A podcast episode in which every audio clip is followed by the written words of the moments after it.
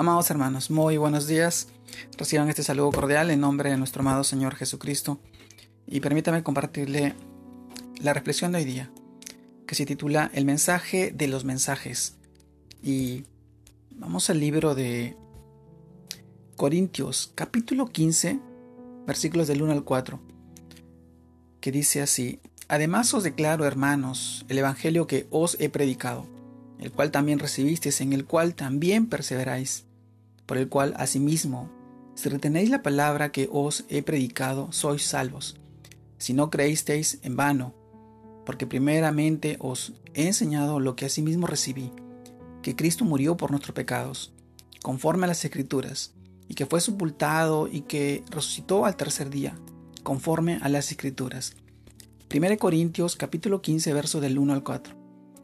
También vamos al libro de Juan capítulo 3 versos 17 al 18 porque no envió Dios a su Hijo al mundo para sino para que el mundo sea salvo por él.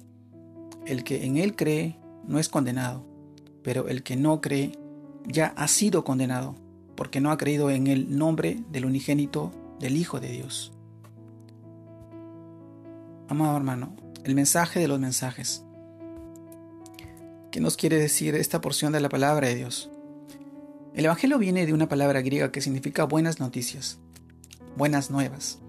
Y estas buenas noticias son un mensaje maravilloso para aquel en el que cree, pero realmente una terrible noticia para el que rechaza la salvación por medio de la fe en Cristo Jesús. Esto está en Juan capítulo 3 versículo 17 al 18.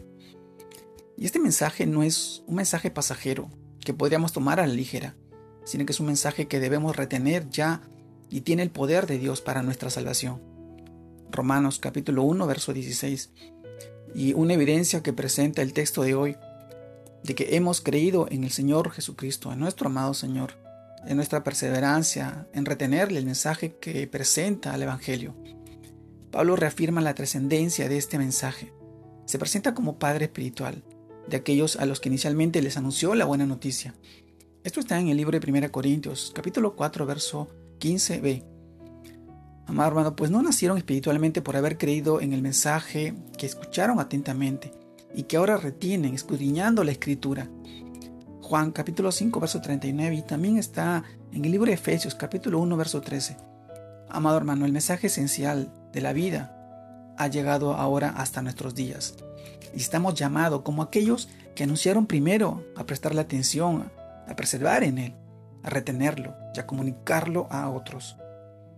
Amado hermano, este mensaje de mensajes es el más seguro y confiable de todos los que pudiéramos haber escuchado, pues viene directamente por voluntad de Dios y hacemos bien en estar atentos a Él, porque en medio de la oscuridad, en medio de tanta enfermedad, de lo que acontece el mundo entero, y este mundo presente alumbra como una antorcha que nos indica el camino verdadero y hace que Cristo mismo resplandezca en nuestros corazones.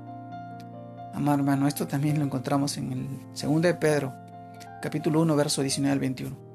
El mensaje de los mensajes. Cuánto tiempo estuvimos andando en medio de la oscuridad, buscando tal vez una alternativa, un mensaje que nos diera esa palabra de aliento para que nosotros buscáramos una dirección, pero no.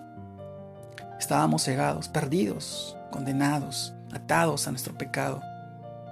Pero la palabra de Dios es viva y eficaz, penetra hasta partir el alma, hasta romper coyunturas, huesos, discierne el pensamiento y nos convence de pecado y justicia a través de su Santo Espíritu que hoy llega a tu vida. Amado hermano, este mensaje de salvación no solamente es para ti, es para tu familia, es para tus hijos, es para todas aquellas personas que están a tu lado y que te escuchan y quieren saber de la obra maravillosa y poderosa y las promesas y las bendiciones que Dios está haciendo en tu vida. No te olvides de llevar ese, ese, mensaje de salvación, de predicarlo, de exponerlo, ser testimonio vivo de lo que Dios ha hecho en tu vida.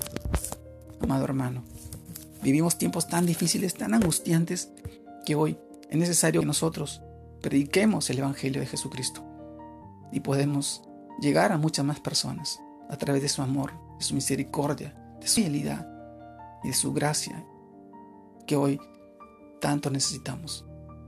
Te mando un fuerte abrazo. Dios te guarde y te bendiga en este fin de semana. Que sigas creciendo en el Señor y que sigas obrando, exaltando, glorificando su santo y poderoso nombre, el nombre de Cristo Jesús, nuestro Señor. Dios te bendiga.